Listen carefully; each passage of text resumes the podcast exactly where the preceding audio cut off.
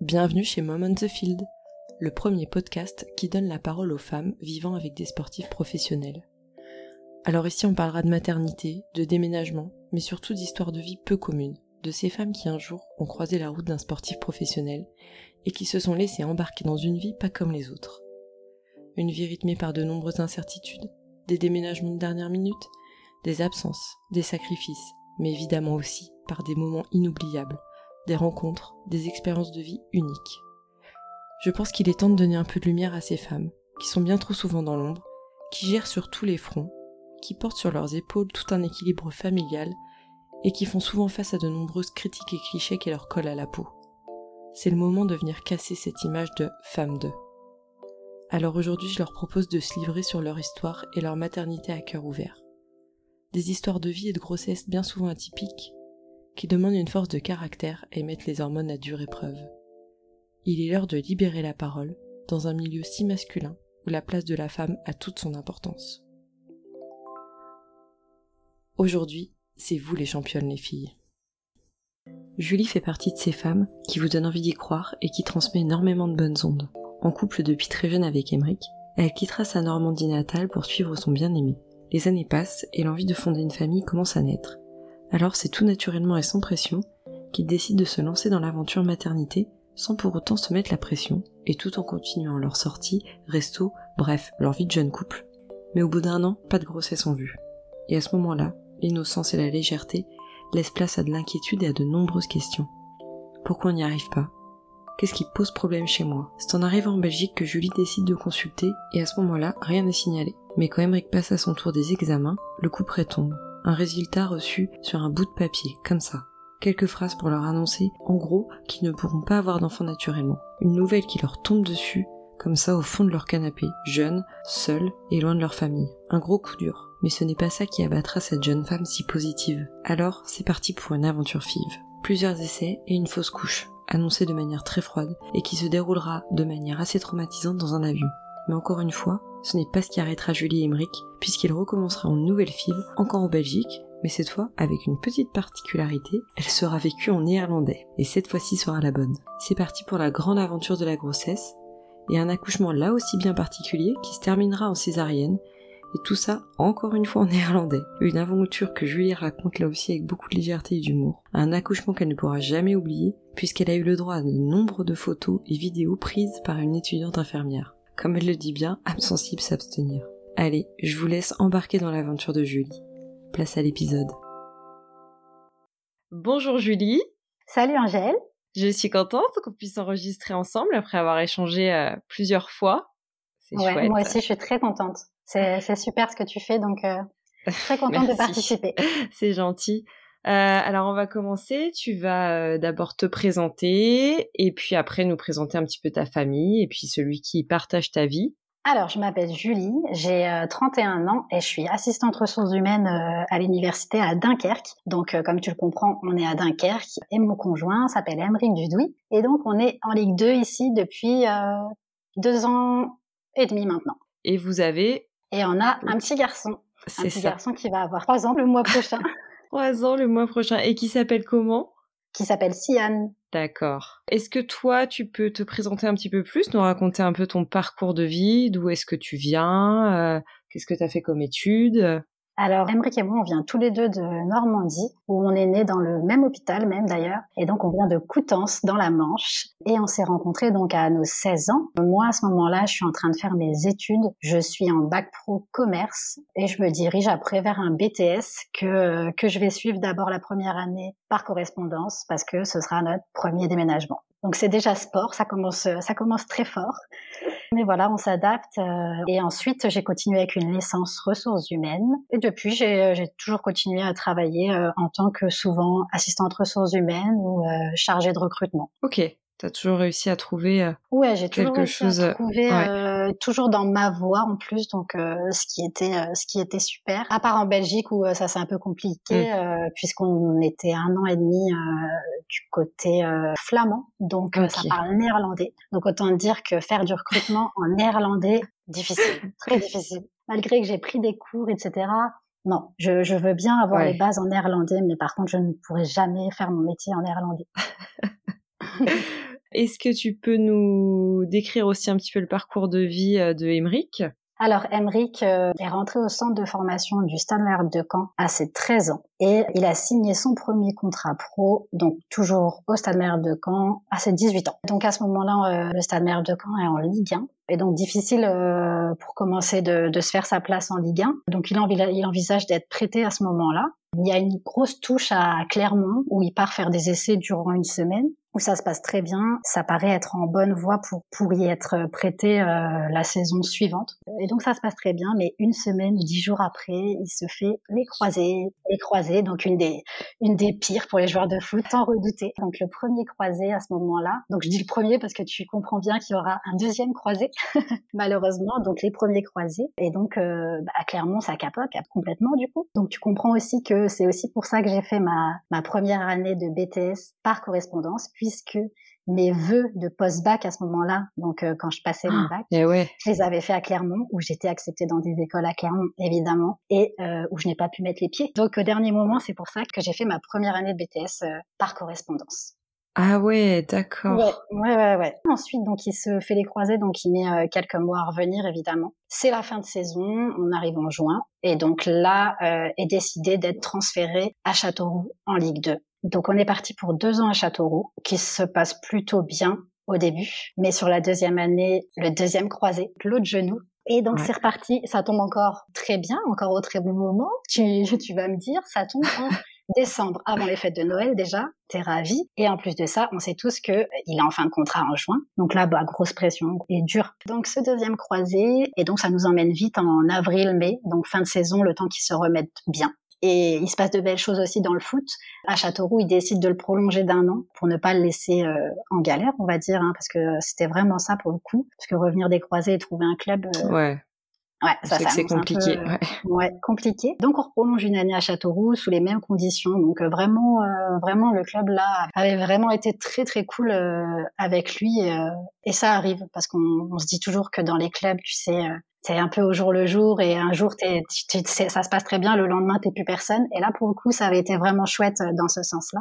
Donc on est reparti pour une troisième année à Châteauroux et à cette fin de troisième année à Châteauroux, euh, la descente en nationale. Que malheureusement euh, c'est des choses qu'on a connues qui sont pas pas très cool. Mais voilà, on, se laisse pas abattre et donc on ne reste pas à Châteauroux, mais par contre on repart en national aux Herbiers en Vendée on part pour un an et super, euh, super, euh, super souvenir, franchement, euh, très chouette. un bon club familial comme on peut en connaître. Et voilà, vraiment cool, une bonne année où Embrick s'épanouit, arrive cette fin de fin de saison et là on part pour la Belgique pour euh, donc la première fois qu'on part à l'étranger pour le foot pour deux ans à côté de Bruxelles ça est le club de Tubize donc on part deux ans en fait ça correspond à de la Ligue 2 française et ça se passe aussi très bien donc euh, on continue en Belgique et là cette fois on part à Anvers Anvers, la ville du diamant, qui est connue vraiment pour ça. C'est ça, c'était vraiment la plus belle ville qu'on a, ah a pu faire. Ouais, ouais, c'était vraiment super. Mais bon, on n'a pas que des bons souvenirs, malheureusement.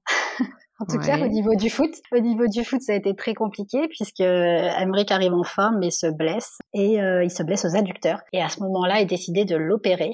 Donc l'opération se fait en Belgique. Donc là, on est arrivé donc euh, en Flandre, tu vois, en Verse en Flandre. Et donc là, ça parle pas le français. Donc tous ces comptes rendus sont en néerlandais. Tout ce qui va être fait euh, est en néerlandais. Enfin, tout ce qu'on nous, explique. Alors là, ça devient folklore, vraiment folklore. Mais bon, c'est parti. On n'a pas le choix. le club a hyper confiance en ce chirurgien, donc on y va. Et malheureusement, l'opération se déroule bien. Sur le coup, il n'y a pas de problème. Enfin, n'y a pas de problème. Si, euh, il y a quand même une infection euh, au staphylocoque doré vraiment compliqué et pas rassurant surtout. Et donc on voit bien que ça s'infecte, qu'il faut retrifouiller un peu là-dedans. Donc euh, était ravi. C'était vraiment pas une partie de plaisir, mais voilà, ça se fait. Et un mois plus tard, on voit bien que euh, il y a toujours trop de, allez, ça tire trop encore sur ses adducteurs et ça suffit pas parce que du coup il a à ce moment-là des, des contractures, etc., des déchirures. On voit que c'est trop tendu. Donc euh, là est décidé de, de, contacter un autre chirurgien qui est euh, spécialiste euh, en France au niveau de tous ces, toutes ces blessures Et euh, est décidé de réopérer pour euh, libérer ses adducteurs. On réopère de trois mois après, je crois Bordeaux. Donc on opère et puis là ça se passe très bien. Par contre, euh, rien à dire crois que trois mois plus tard, il est sur le terrain. Mais bon, ça suffit pas pour sauver un peu cette saison où malheureusement il n'a pas pu jouer. Donc compliqué et est décidé en janvier 2020, six mois avant la fin de son contrat, de partir pour un nouveau challenge, de revenir en France, de retraverser la frontière et d'aller à Dunkerque, qui à ce moment-là est en national, dans les trois premiers de national pour monter en Ligue 2. Donc nous voilà arrivés, je crois, à l'avant-dernier jour du mercato, donc fin janvier. Euh, le bas de combat, on déménage. Donc on part pour Dunkerque euh, pour cinq mois, du coup, février à juin à la base, pour jouer cette montée. Et euh, Covid, donc Emmerich fait peut-être trois matchs. Ah punaise, mais oui. Le championnat est arrêté. Nous, on arrive dans cette ville, on est perdu, on ne connaît rien, et en plus on est bloqué chez nous. Heureusement, on avait eu le beau temps, principalement comme tout le monde en France, donc c'était c'était chouette, et on a pu profiter en famille. Un peu compliqué quand même, c'est arrivé. et donc, bon, la chance qu'on a, c'est que grâce à tout ça, on monte en Ligue 2 plus vite que prévu. Donc trop trop cool. Et donc était prévu à ce contrat que s'il y avait une montée, il était prolongé d'un an. On est reparti pour pour un an à Dunkerque et, euh, et la saison se passe plutôt bien. Euh, on arrive à se maintenir, euh, je pense, sur le dernier match. Et c'est reparti. Alors là, à ce moment-là, il, il le prolonge deux ans de plus. Donc, donc, voilà, là on est dans ces deux années. Là, on est en train de finir la première année. Voilà le petit parcours d'Emeric. Oui, puis du coup le tien aussi, quoi, parce qu'en fait, vous, êtes, vous, avez tous les deux quitté un peu votre ville natale en même temps, quoi. Bah ouais, clairement, parce que tu vois, on a dû partir, on avait à 20, 20 ans, je dirais, euh, de chez nous. Ouais, vous étiez jeune. Euh, et puis on habitait déjà ensemble depuis nos 18. Donc ouais, ça a été euh, vite. Eh ben super. Donc du coup, vous partez vers 20 ans. Donc toi, tu commences à Châteauroux. Quand on, quand il il est transféré à Châteauroux. Je commence ma deuxième année de BTS et là, j'arrive à retrouver une école pour rentrer dans une école. Donc là, je fais ma deuxième année de BTS et ensuite, je vais enchaîner sur euh, une licence ressources humaines et ensuite, je vais, ça y est, je vais rentrer dans le monde du travail. C'est parti. D'accord. Ça a été assez rapide aussi, toi, ton entrée dans le monde du travail. Ouais, ouais. Ouais, du coup, ouais, ouais. Mais bon, après, euh, après avoir fait une licence en alternance, ça a ce côté où tu es un peu entre les deux, tu vois, un peu à l'école, un peu de travail. Donc, euh, alors, avec tout ça, donc vous êtes parti tôt, vous avez eu votre petit foyer tôt. À quel moment vous, vous avez décidé un petit peu de, de fonder votre famille? Est-ce que c'est quelque chose dont vous parlez depuis que vous êtes euh, ensemble? Est-ce que c'est venu au bout d'un moment? Comment Alors, on a voulu, euh, on a voulu avoir notre premier enfant lorsqu'on habitait aux Herbiers, et donc euh, on avait tous les deux, je dirais, 20, 24 ans. Donc là, la question se pose, mais sans grosse pression. Par contre, vraiment, on se dit, allez, j'arrête la pilule et et on verra comment ça se passera. On continue à, on, est, on aime beaucoup euh, sortir, euh, aller au restaurant, faire la fête, etc. On aime beaucoup, donc on, on continue vraiment à notre vie sans se focaliser là-dessus du tout. Mais au bout d'un certain temps, donc au bout d'un an, lorsqu'on déménage à Tubis, donc en Belgique, là on commence à s'inquiéter un peu parce que euh, ça fait quand même un an d'essai et non, en fait il y a toujours pas de grossesse, même pas un semblant de grossesse. Donc ça, ça devient un petit peu stressant et là on se dit ok, euh, bon on va peut-être essayer de voir quand même s'il n'y a pas un problème, s'il n'y a pas un problème chez moi, parce qu'en fait moi je me dis que c'est forcément c'est mon corps qui abrite, donc euh, il doit y avoir quelque chose qui, qui ne va pas. Et d'ailleurs, on pense souvent aux femmes en premier. Mmh, c'est vrai. Et euh, on fait les premiers examens. Donc euh, moi, je, je venais d'arriver en Belgique et, euh, et à ce moment-là, je vois une gynéco qui me qui regarde euh, comment se, se portent mes ovaires, comment j'ovule, etc. Vraiment, en fait, tout ce qui se passe euh, très naturellement chez une femme. On comprend que moi, il y a pas de problème pour euh, pour ce côté-là. On fait des, des, prises de sang et là on s'apercevra qu'il y a juste un petit souci euh, au niveau d'un taux d'hormone que j'ai, donc la prolactine. Bah, la prolactine, c'est aussi ce qui régule euh, lorsque tu allaites, donc la production de lait, etc. Et donc, on se rendra compte à ce moment-là qu'il y a un taux de prolactine qui déconne. Et on fera un IRM parce que ça peut avoir un lien avec euh, l'hypophyse, donc qui régule le taux d'hormones de, de, ton corps, et euh, qui se trouve dans le cerveau. Donc, en effet, à l'IRM, on découvrira que moi, j'ai une tumeur bénigne sur l'hypophyse qui fait 5-6 mm, qui me dérègle ce taux d'hormones, que ce taux de prolactine. Pas de chance, mais pas inquiétant non plus. Alors, très étrange maintenant de se dire que j'ai quand même un petit truc dans la tête. Ouais. Tu vois, ça c'est vraiment euh, très bizarre. Mais euh, ça n'a aucun, euh, voilà, à part ce dérèglement de mon taux de prolactine, ça n'a vraiment aucune incidence sur mon corps, sur ma vie, etc. Donc euh, voilà, j'ai juste un petit traitement à prendre pour ça, pour réguler. Donc de mon côté, rien à signaler. Donc euh, bah, se pose la question d'Emeric. Et à ce moment-là, qu'est-ce qu'on fait pour un homme? Eh ben c'est euh, c'est le moment de faire un spermogramme. On va analyser son son sperme pour voir comment ça se passe au niveau des spermatozoïdes. À ce moment-là, on découvrira qu'il est là le problème en fait, puisque on a un pourcentage de chance d'avoir une grossesse naturelle de 3%. Donc ça commence à faire court. Donc là, en effet, grosse claque parce que cette information-là, on va la recevoir par courrier. On va recevoir un courrier tout bête qui, note, qui te note des mots que tu n'as jamais entendus euh, parler. Et donc là, on saura qu'Amric est OATS, oligo spermie. Donc en fait, au niveau des spermatozoïdes, euh, il y en a pas beaucoup. Sur le peu qu'il y a, ils sont pas bien formés et en plus de ça, ils bougent pas beaucoup. Donc là, on prend une bonne claque. On prend une bonne claque parce qu'on apprend ça euh, du fin fond de notre canapé en train de d'ouvrir euh, le courrier. Donc euh, franchement, ouais, puis loin de tout le monde en plus de ça. Ça reste très tabou, tu vois. C'est c'est triste, hein, mais et c'est pour ça que franchement, j'adore en parler parce que c'est ça reste très tabou alors que ça arrive. je crois qu'en France, ça doit être un couple sur cinq. C'est énorme et vraiment quand tu en parles après tu te rends compte qu'autour de toi, il y en a beaucoup qui, qui traversent ces périodes-là, mais toujours dans le silence. Donc, euh, donc non, c'est important, je trouve, d'en parler. Et à ce moment-là, moi, nous, bah voilà, on en parlera directement à notre famille, bah, parce que tu es submergé d'émotions et que tu peux pas te, tu peux pas garder tout ça euh, en toi euh, et, et, de vivre ça tous les deux. Donc euh, ouais, grosse claque, grosse claque. On se demande pourquoi, pourquoi nous, euh, pourquoi il y en a qui arrivent à avoir si facilement des enfants. Euh, on a une hygiène de vie qui est vraiment très bonne. Tu remets tout en question. Est-ce qu'on va réussir à avoir un enfant? Mm. Tu vois, t'en arrives à te demander parce qu'en fait, quand tu, la première chose que tu fais quand tu reçois ce genre de courrier, tu regardes sur internet. Bah bien sûr, que t'as personne en face de toi. bah voilà, tu deviens taré parce que tu lis ces trucs et tu dis, ok, euh, là ça va vraiment être compliqué.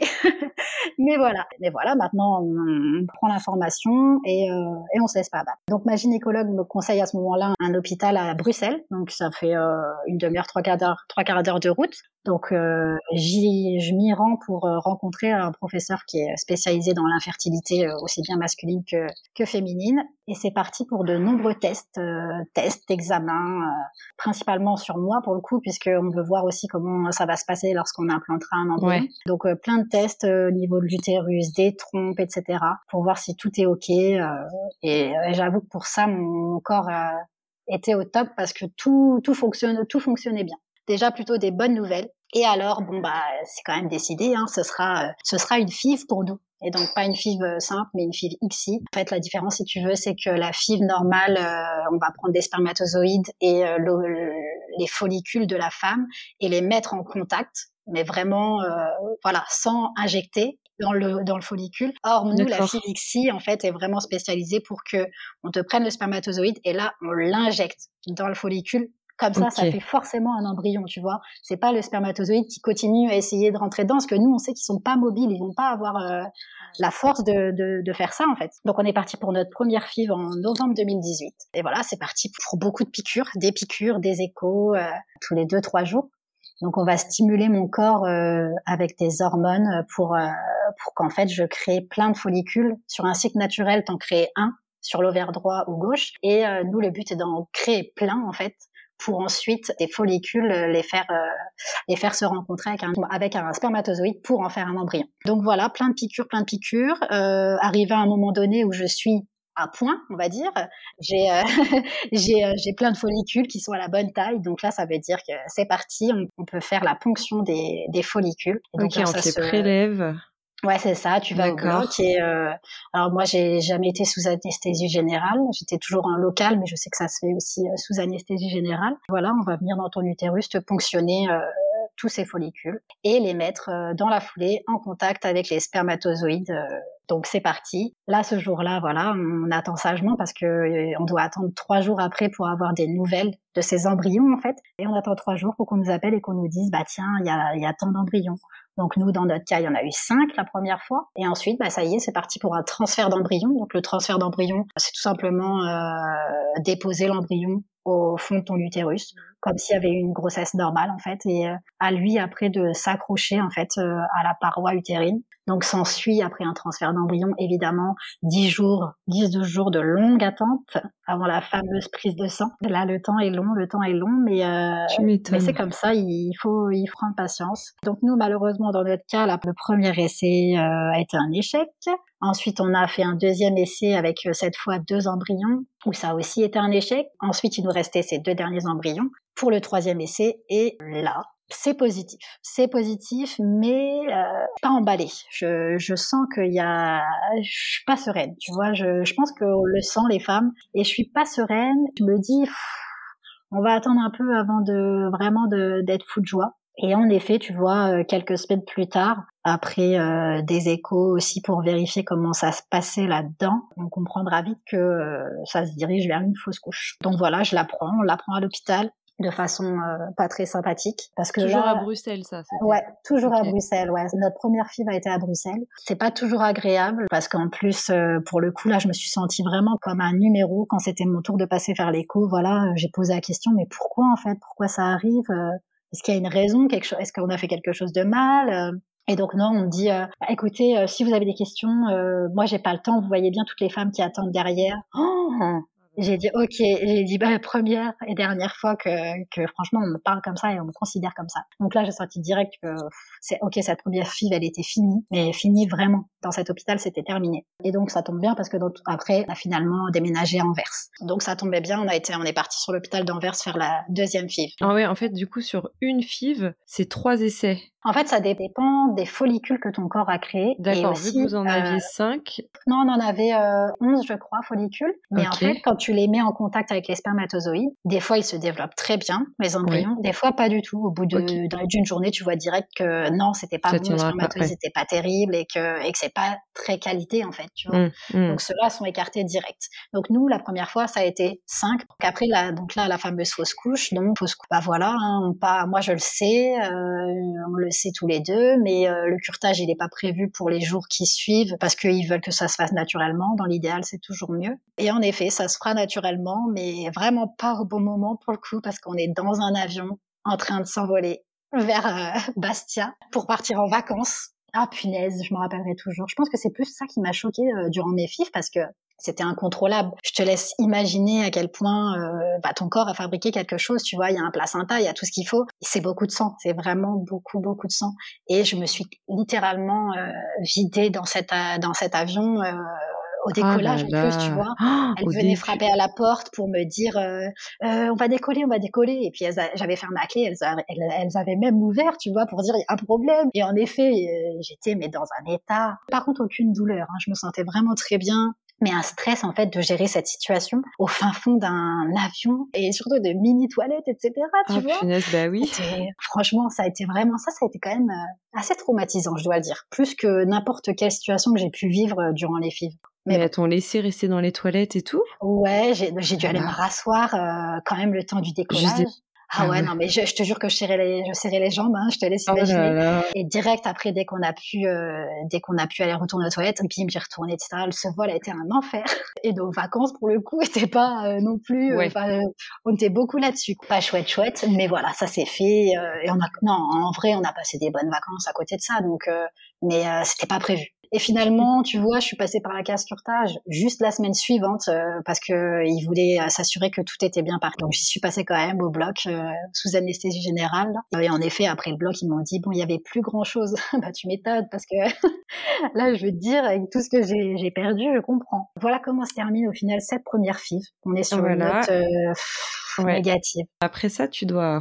Tu, en fait, tu te dis mais ok, ça a commencé de marcher, à marcher mais c'est parti en cacahuète. Donc maintenant, oui, euh, il y a du positif, mais il y a quand même, y a quand même un, gros point négatif là. Mais on se laisse un peu de temps, on se laisse euh, trois mois, tu vois, les vacances d'été pour, souffler un peu, et puis on déménage. Donc euh, en juin, on a une nouvelle maison, etc. Il n'y a pas non plus trop de pression, on gère un peu tout tranquillement et pas à la va-vite.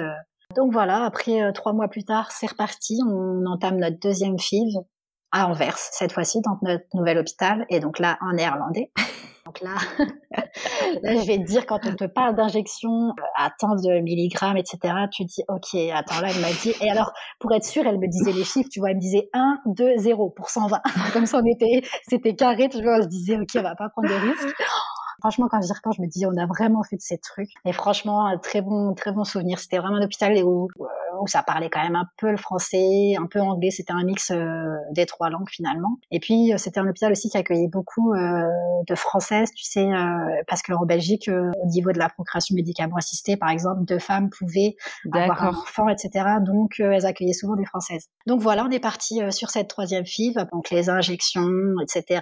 La ponction. Là, cette fois, la ponction, on aura quatre embryons cette fois-ci et on implantera le premier embryon en septembre directement après la ponction. Et là, dès le début, avant même le transfert de l'embryon, je le sens, mais franchement, je sais que ça va être positif. Je pourrais pas t'expliquer, mais je le sens, je sais que ça va bien se passer et je sais que cette fois-ci, c'est la bonne. Et en effet, tu vois, c'est la bonne. Et ça y est, je suis enceinte. Oh, alléluia, tout arrive. Franchement, incroyable, mais bien sûr, on, a toujours peur de se réjouir trop vite, même si vraiment je, T'étais dans, un autre état. Complètement, je me dis que là, franchement, celle-ci, je le sens bien. Donc voilà, c'est parti pour ma première grossesse. Franchement, que j'ai envie de dire que du bonheur, même si forcément ça, t'as forcément des petits soucis. Hein. Oui. Euh, en tout cas, nous, c'était beaucoup de stress quand même du début à la fin. Euh, et en plus, vous avez cumulé la, la, blessure, les opérations et tout ça. De... Bah, c'est ça, c'était à ce moment-là. C'est ça. C'était exactement à ce moment-là. C'était beaucoup de choses en même temps.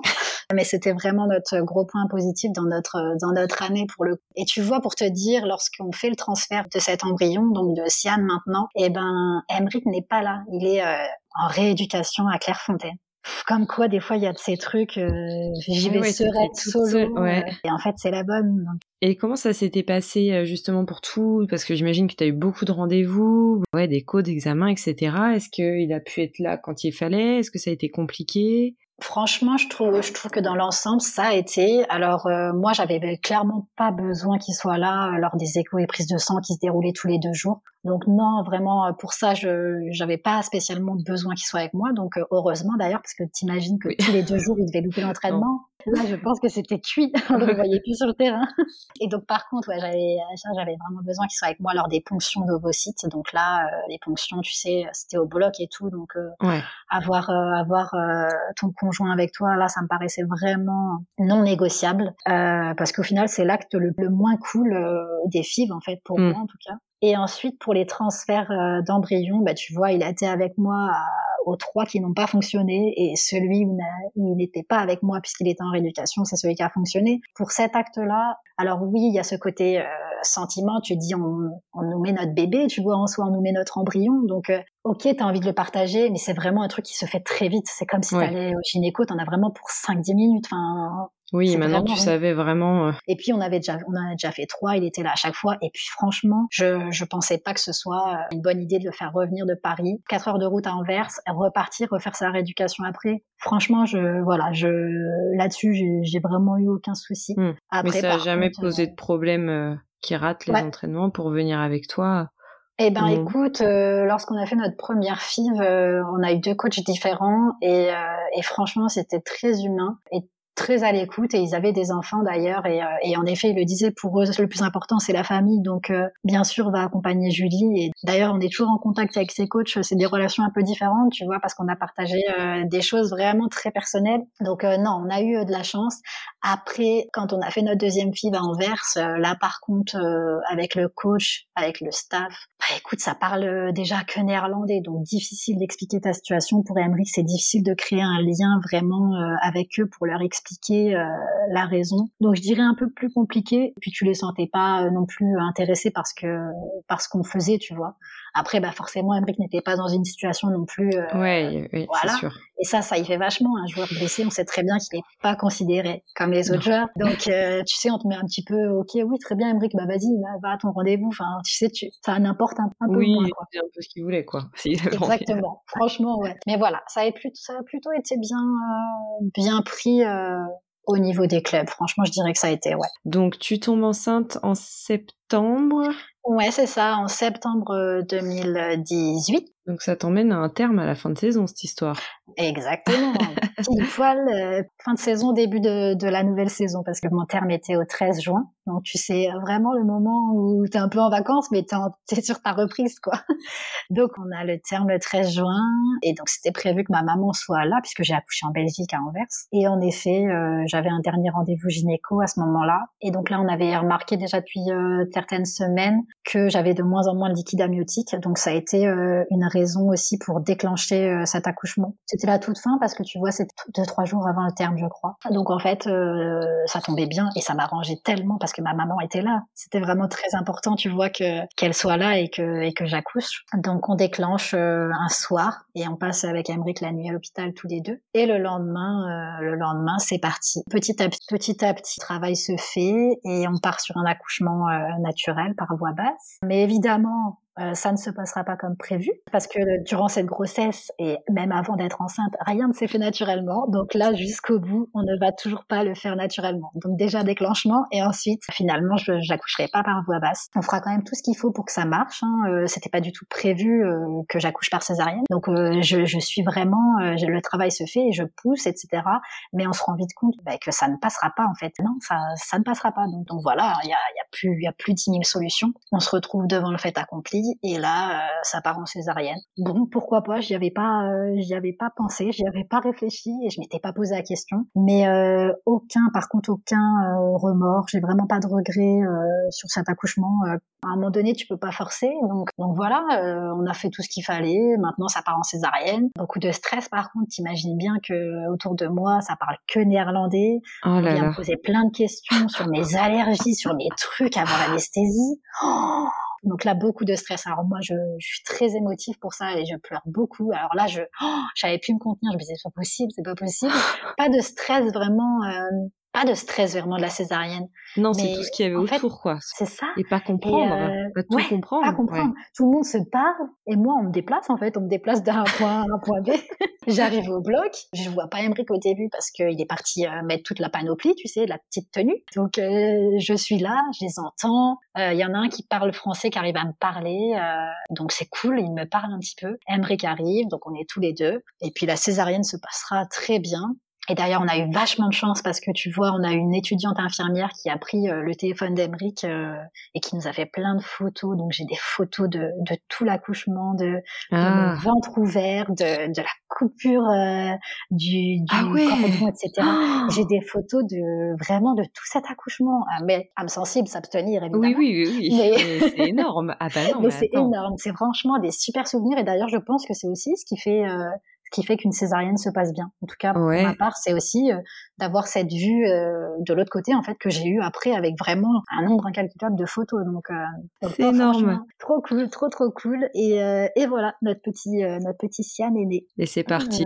ouais, c'est parti. Quelle aventure en Belgique, c'est le même temps à peu près là à la, à la mat Comment ça se passe juste après? Donc là, par césarienne, je suis, je suis restée six jours. Six jours où ma oui, mère a toujours été là près comme en France, je sais je pas, césarienne, ouais, je crois. Hein. Et franchement, euh, pour tout te dire, j'aurais pas, j'aurais pas quitté avant. Vraiment, euh, la césarienne a été, euh, par contre, autant la vivre très bien et vraiment aucun regret. Mais par contre, le après là, après césarienne est très très douloureux. En tout cas mm. pour ma part, c'était vraiment pas une partie de plaisir pour se remettre, se remettre en jambes. Donc ta maman était là et Emeric avait repris le foot. Comment c'est eh ben écoute, euh, lorsque j'ai accouché, je pense que donc c'était le 12 juin. Deux jours après, c'était la reprise de la prépa. On sait l'intensité de la prépa. On est reparti pour la prépa, euh, pleine bourre, alors que euh, on dort pas de la nuit, on est on n'est pas dans les meilleures conditions quand même. Oh, franchement, ça c'était quelque chose aussi. Donc voilà, il, par contre, il est vraiment tout le temps avec moi, donc mm. il a très peu de temps pour lui se reposer, mais il reprend tout à fait normalement comme quelqu'un qui ne vient pas d'être papa. Mm. Il est vraiment à l'entraînement matin et soir et, et c'est parti. Et en effet, on connaît après la prépa comment ça se passe. Je J'ose même pas imaginer s'il devait avoir une absence à moment-là, tu te tires une balle dans le pied, malheureusement. Et ça paraît normal de le dire, mais mais non. En plus cette période-là, c'est. Non, non, c'était vraiment, c'était vraiment dur physiquement pour lui. Toi, t'as bien vécu aussi tes, euh, ton postpartum, euh, parce que t'étais quand même loin de ta famille. Ouais, bah, parce que ma mère repart deux jours après, donc je me retrouve vite solo avec Emeric, mais euh, mais bon, qui est beaucoup parti. Mm. Donc ça part en baby blues, hein. Allez, je dirais une semaine intense, très intense, court mais intense. Vraiment, ah, c'était quelque chose. Ça, c'est aussi euh, incroyable quand, quand tu te dis que, que ton corps peut réagir comme ça. Moi, ce qui était très dur euh, pour mon baby blues, c'était clairement euh, la mise en place de l'allaitement. Ouais, c'est ce que j'allais te demander, tu vois. D'accord. Ouais, ouais, ouais. C'est vraiment ça pour moi qui était le plus dur. Je voulais vraiment y arriver. Et voilà, ouais, c'est vraiment 4-5 jours qui ont été très, très difficiles au niveau des, des seins. Hein, on va pas se mentir, c'est très douloureux. En tout cas, dans, pour ma part, c'était très douloureux et très, très fatigant. Et aussi, euh, la, deux, la deuxième chose pour mon baby blues, et ce qui est affreux à dire, mais c'est de se dire que ça y est, en fait, c'est parti pour toute la vie, là. Attends, mais là, on est parti, euh, j'ai plus que ma petite personne, en fait. ah ouais, bah ça, on se le dit même euh, après tout le temps, je crois. Ouais, non, c'est vrai, c'est vrai. J'ai, j'ai, pas trop de scrupules, mais vraiment de se dire que, ok, donc là, c'est parti. Donc là, ça ne s'arrêtera plus jamais. Et alors, au bout d'une semaine, rideau, plus rien, je ressors. Rien. Puis euh, ma best life, toi, tu vois, c'est trop bien. Euh, ouais, c'est parti, c'est incroyable. L'accompagnement en Belgique, il est comme en France? Enfin, quand une fois que t'as accouché, ça se passe comment? Tu vas voir la sage-femme, tu vas voir le pédiatre? Je sais pas, pour ton allaitement, t'as eu un accompagnement particulier ou J'ai été très bien accompagnée justement à l'hôpital lors de mon accouchement euh, pour la mise en place de, de l'allaitement où là j'ai eu une, une sage-femme euh, experte en lactation. Franchement, c'est elle qui a sauvé vraiment euh, tout mon allaitement avec Sian, vraiment, c'est ça qui a fait la différence. Et je pense, je pense que ça aurait été difficile de continuer si j'avais pas eu son aide. Donc, je trouve mm. que ça, c'est hyper important et on, on se le dit pas assez. Et puis après, l'accompagnement, bah, oui, c'est une sage-femme qui vient à la maison, comme la France, comme en France, je pense. T'as allaité combien de temps au final? J'ai allaité euh, cinq mois. Donc quasiment, euh, ouais, jusqu'à ce que vous partiez euh, pour Dunkerque. Ouais, c'est ça. Et puis il est rentré à la crèche. Justement, on l'a fait rentrer à la crèche sur novembre. Donc tu vois, j'ai dû arrêter d'allaiter en mi-novembre, je dirais. Et il est rentré à la crèche crèche néerlandophone aussi. Donc euh, ça aussi c'était quelque chose. Il y allait deux demi-journées. Donc c'était vraiment pour euh, pour moi pour euh, pour souffler un peu. Mm, mm. Donc mais c'était vraiment cool aussi pour lui parce que nous bah on voit pas d'autres enfants en fait bah parce que notre famille n'est pas là. Donc tous les cousins et cousines ils sont en Normandie. Donc c'était bien aussi pour lui de, de, de pouvoir avoir cette petite vie à la crèche où ça s'est d'ailleurs très bien passé. D'accord. Donc après ça direction le nord de la France. C'est parti. Comment t'as organisé l'arrivée? Est-ce que tu t'étais dit je trouve une crèche, je travaille, euh, sachant euh, que le Covid n'était pas encore totalement là, même s'il est arrivé rapidement après? Alors on a arrêté la crèche fin janvier. Enfin, je l'ai gardé un petit peu jusqu'à mi-février, le temps de faire le déménagement euh, des après-midi comme ça, tu sais, pour préparer les cartons, parce que notre déménagement a été fait mi-février, je dirais. D'accord, donc vous êtes arrivé en février. Ouais, donc mi-février. Donc autant dire que là, sur le coup, j'ai pas du tout cherché un emploi maintenant, même si dans ce que j'envisageais, c'était oui, que de commencer, tu sais, deux trois mois après, je me laisse toujours un, petit peu de répit. Puis en même temps, c'était un contrat de 5 mois, 5 6 mois effectivement, donc euh, Ouais, c'est ça. Hmm. Donc tu peux pas trop non plus t'engager dans quelque chose. Et donc en fait, on arrive, euh, on fait tout ce qu'on a à faire, on met les on, met notre maison en place et puis Covid. C'était euh, franchement, moi j'ai des super souvenirs. Donc, on n'a jamais, on n'a jamais eu autant de papa à la maison quand même. Dit tout pareil, ouais. Ah non, franchement, c'est vraiment des trop trop bons souvenirs. Euh, donc du coup, ouais, la saison se termine comme ça, vous montez en Ligue 2, vous restez à Dunkerque, et donc toi là à ce moment-là En septembre, je commençais à postuler. Et euh, j'avais vu une offre d'emploi à l'université. Et euh, j'avais postulé déjà en, je pense que ça devait être en avril, et donc c'était des entretiens. Et avant tu avais une épreuve écrite, donc ils avaient arrêté les épreuves écrites durant le Covid. En septembre, ils me rappellent pour me dire est-ce que je peux vous convoquer à une épreuve écrite? Bah, Ouais, carrément. Et donc je fais mon épreuve écrite. Et ensuite un entretien. Et au final je commencerai deux semaines après donc là, j'avais prévu de le mettre à la crèche, Sian, euh, à partir de la rentrée de septembre pour me focaliser sur un emploi, deux jours par semaine, ce qui ne fait pas un emploi euh, à temps plein, évidemment. Et je me suis retrouvée qu'ils m'ont proposé un temps plein, ce que j'ai accepté parce que je me suis dit non, franchement, j'ai vraiment envie de travailler, mais je me suis dit, je vais commencer sur un temps plein et si on peut négocier après pour réduire, réduire un peu le temps de travail, on fera ça. Et donc, je suis partie sur un mois de temps plein où là, j'ai dû trouver une nounou un peu euh, à dernier moment, ouais. Ouais. Donc, on combinait nounou crèche et puis moi au travail. Ça, c'était sport pendant un mois et après j'ai dit non, c'est vraiment très compliqué. Donc euh, si vous pouvez, euh, moi j'aimerais bien euh, continuer mais sur un mi-temps. Et donc en effet, je suis passée à 60% et, et donc maintenant, tu vois, ça fait un an et demi que j'y travaille. Et donc entre deux, je suis passée à 50%.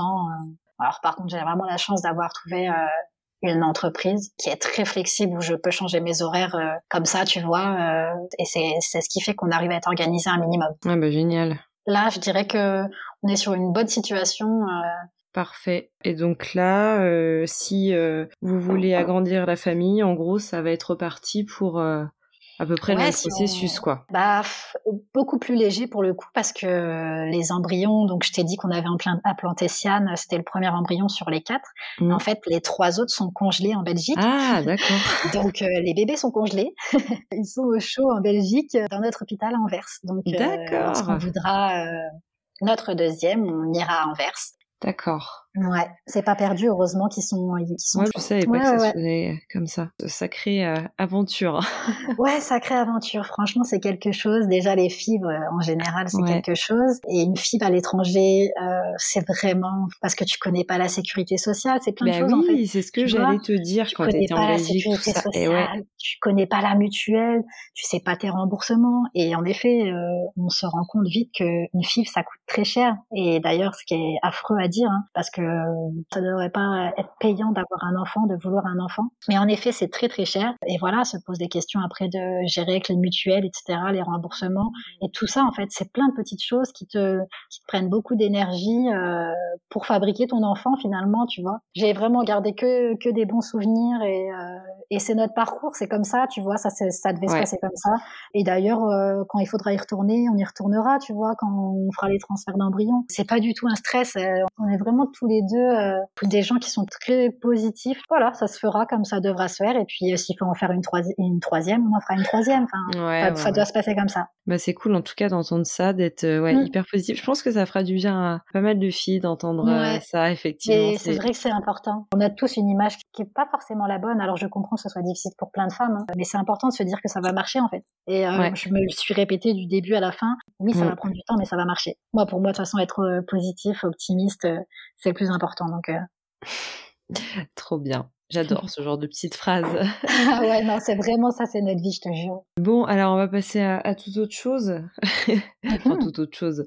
On va aborder euh, avec toi ton avis sur, sur, la vision, la place de la femme euh, dans les clubs de foot. Toi qui en as fait quelques-uns aussi, qui en as fait depuis que tu es très jeune, euh, finalement. quelle est toi ta vision? Bah, Écoute, moi je trouve qu'on n'est pas forcément considérés, nous les femmes, et même les familles, je dirais. Je trouve que je trouve qu'il y a encore beaucoup de choses à faire de ce côté-là, accueillir la famille, donc la famille proche, euh, dit la femme, les enfants. Ce que je me dis, moi, c'est que tu vois, on te considère beaucoup euh, lors des rencontres euh, avant signature, ou là, avant signature, voilà, là, bah oui, mais vous inquiétez pas, on va, on va vous aider à trouver un logement, on va vous aider, vous aider à trouver un emploi avec nos sponsors, et puis si, et puis ça, et là, on te considère vraiment là, là, oui, t'es quelqu'un, tu vois. Mais après, une fois que t'es arrivé, une fois que t'es arrivé, je vais te dire, tu demandes un truc, t'as l'impression que tu déranges ou que ou qu'on ne sait pas te répondre ou qu'on ne prend pas le temps de te répondre. Il y a vraiment quelque chose à faire là-dessus, tu vois. Je me dis que nous, on demande pas grand-chose en fait. En tout cas,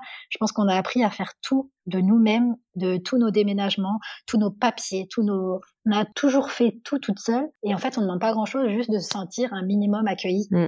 Et je pense pas que ce soit difficile pour un club en fait. Et c'est marrant que tu aies dit ça parce que en fait, euh, pour l'instant, ça avait jamais été dit, mais tu as totalement raison dans le sens où on t'accueille, euh, avant la signature, on te fait, on fait venir le joueur avec sa femme, avec ses enfants et ah machin et trucs. Et puis en fait, en fait, après, après, là, en plus, en plus t'es hyper enjoué. Ah, c'est un club familial. ah, trop bien, ça, ça nous représente.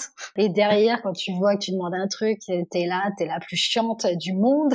tu dis, ok, donc on s'est peut-être un petit peu euh, fait berner, mais bon, on n'est pas, c'est pas la première fois et ce sera pas la dernière.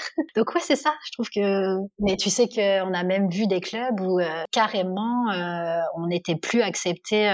on devait regarder le match en tribune, ce qui n'est pas du tout dérangeant, on est d'accord.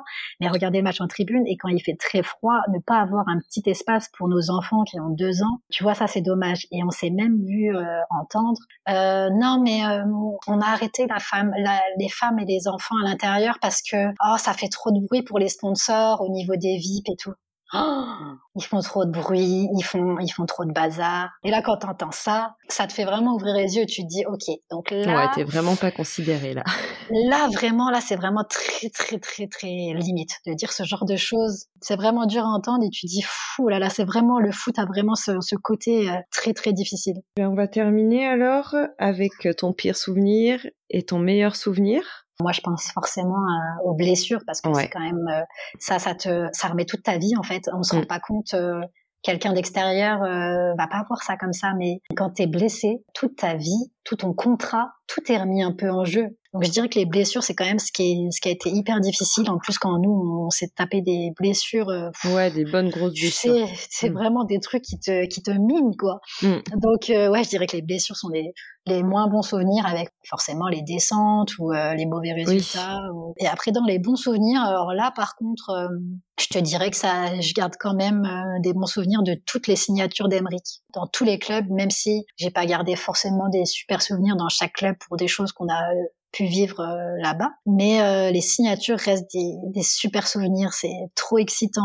On est parti pour une nouvelle vie. Euh, c'est un nouveau challenge. Franchement, ça, les signatures, ouais, t'es es parti pour une nouvelle vie. Donc, ouais, ça te lance dans un dans un nouveau truc. Là, tu sais, tu vas être, t'es parti pour les papiers, les machins, déménager, trouver l'école. Enfin, ça a ce côté excitant de se dire, ok, on va avoir une nouvelle vie, des nouvelles habitudes, et ça te ça te remet un coup de boost, je trouve, dans ta vie. C'est vrai. Merci beaucoup pour ces belles paroles. Merci pour ton histoire, parce que je pense que Ouais, vraiment, c'est chouette d'avoir raconté ça et que ça va donner aussi de l'espoir à beaucoup de femmes, je pense. Ouais, j'espère. Merci de parce que c'est pas forcément évident d'en parler non plus, hein. Euh, donc. Non, c'est ça, c'est dommage, mais euh, c'est encore tabou et franchement, moi, je, je suis hyper mmh. ouverte sur ce sujet et, et j'adore en parler et, euh, et vraiment, si quelqu'un nous écoute et doit passer par là, je n'hésitez vraiment pas à, m'en parler. C'est un sujet qui me passionne, donc et surtout dans le foot, c'est, c'est, enfin dans le foot et dans le sport, il y a toujours cette image quand même de, de la famille. On voit souvent le joueur et la femme avec souvent plusieurs enfants. Enfin, il y a quand même quelque chose. Euh, ils ont, on a souvent des enfants tôt, euh, y a souvent des grandes familles. donc c'est vrai que ça, rajoute ce côté tabou, se dire punaise, mais nous on n'y arrive pas. Mais oui. eux, ils en ont trois, ils en ont quatre. C'est quoi ce C'est ça. Donc encore euh, plus pour un homme, tu vois. Un homme, c'est difficile de se dire, euh, je peux pas lui faire un enfant en fait. Et je pense que c'est et ça a été difficile à vivre et à accepter aussi pour Emmerich euh, au début. Mais c'est ça, c'est difficile et euh, on n'en parle pas parce que c'est ils vont pas en parler entre eux, tu vois. Ils vont pas jamais, jamais. Et Dieu sait que, que dans les clubs où on est passé, on en a connu. Et alors là où c'était très ouvert et on parlait euh, de ce sujet. Mais mais sinon, tu après tu apprends des trucs et tu dis ah ouais, mais eux aussi passaient par là. Mais oh, fallait fallait en parler en fait. Eh mais les hommes, les hommes pour eux c'est c'est vraiment très tabou. Et mmh. ça n'empêche que voilà, c'est c'est un puis c'est pas connu de tout le monde, tu vois. Euh, T'as pas envie de te retrouver devant des phrases toutes faites. Euh, oh mais vous inquiétez pas, ça va bien mmh. finir par marcher. Ou oh faut pas y penser. Ok, euh, bon en fait il y a un problème les gars, donc tu vois il y a vraiment quelque chose. Euh, il y, a une raison pour que ça. Non c'est pas psychologique. Ça. ah non ça c'est affreux ce genre de phrase. Donc non non c'est pour ça que tu c'est encore tabou d'en parler malheureusement. Ouais. Eh ben merci et puis euh, plein de bonheur pour la suite pour toi et ta petite famille. Eh ben je te remercie, merci beaucoup pour pour ce petit moment et bonne continuation avec les podcasts. Merci beaucoup, à bientôt. À bientôt. Avec cet épisode, j'espère redonner espoir à beaucoup de femmes, montrer que rien n'est jamais perdu, montrer aussi le parcours d'une fille vécue à l'étranger, qui n'est pas évident, la langue, l'absence de sécurité sociale, mais montrer que tout de même tout est possible. Merci à Julie pour sa positive attitude et surtout merci d'avoir témoigné sur un sujet qui reste un peu tabou, notamment dans le monde du sport, et donc il semble important d'en parler. Je retiendrai cette phrase. C'est notre parcours. C'est comme ça que ça devait se passer. Alors, encore merci à toi Julie. Je m'appelle Angèle et je vous dis à bientôt.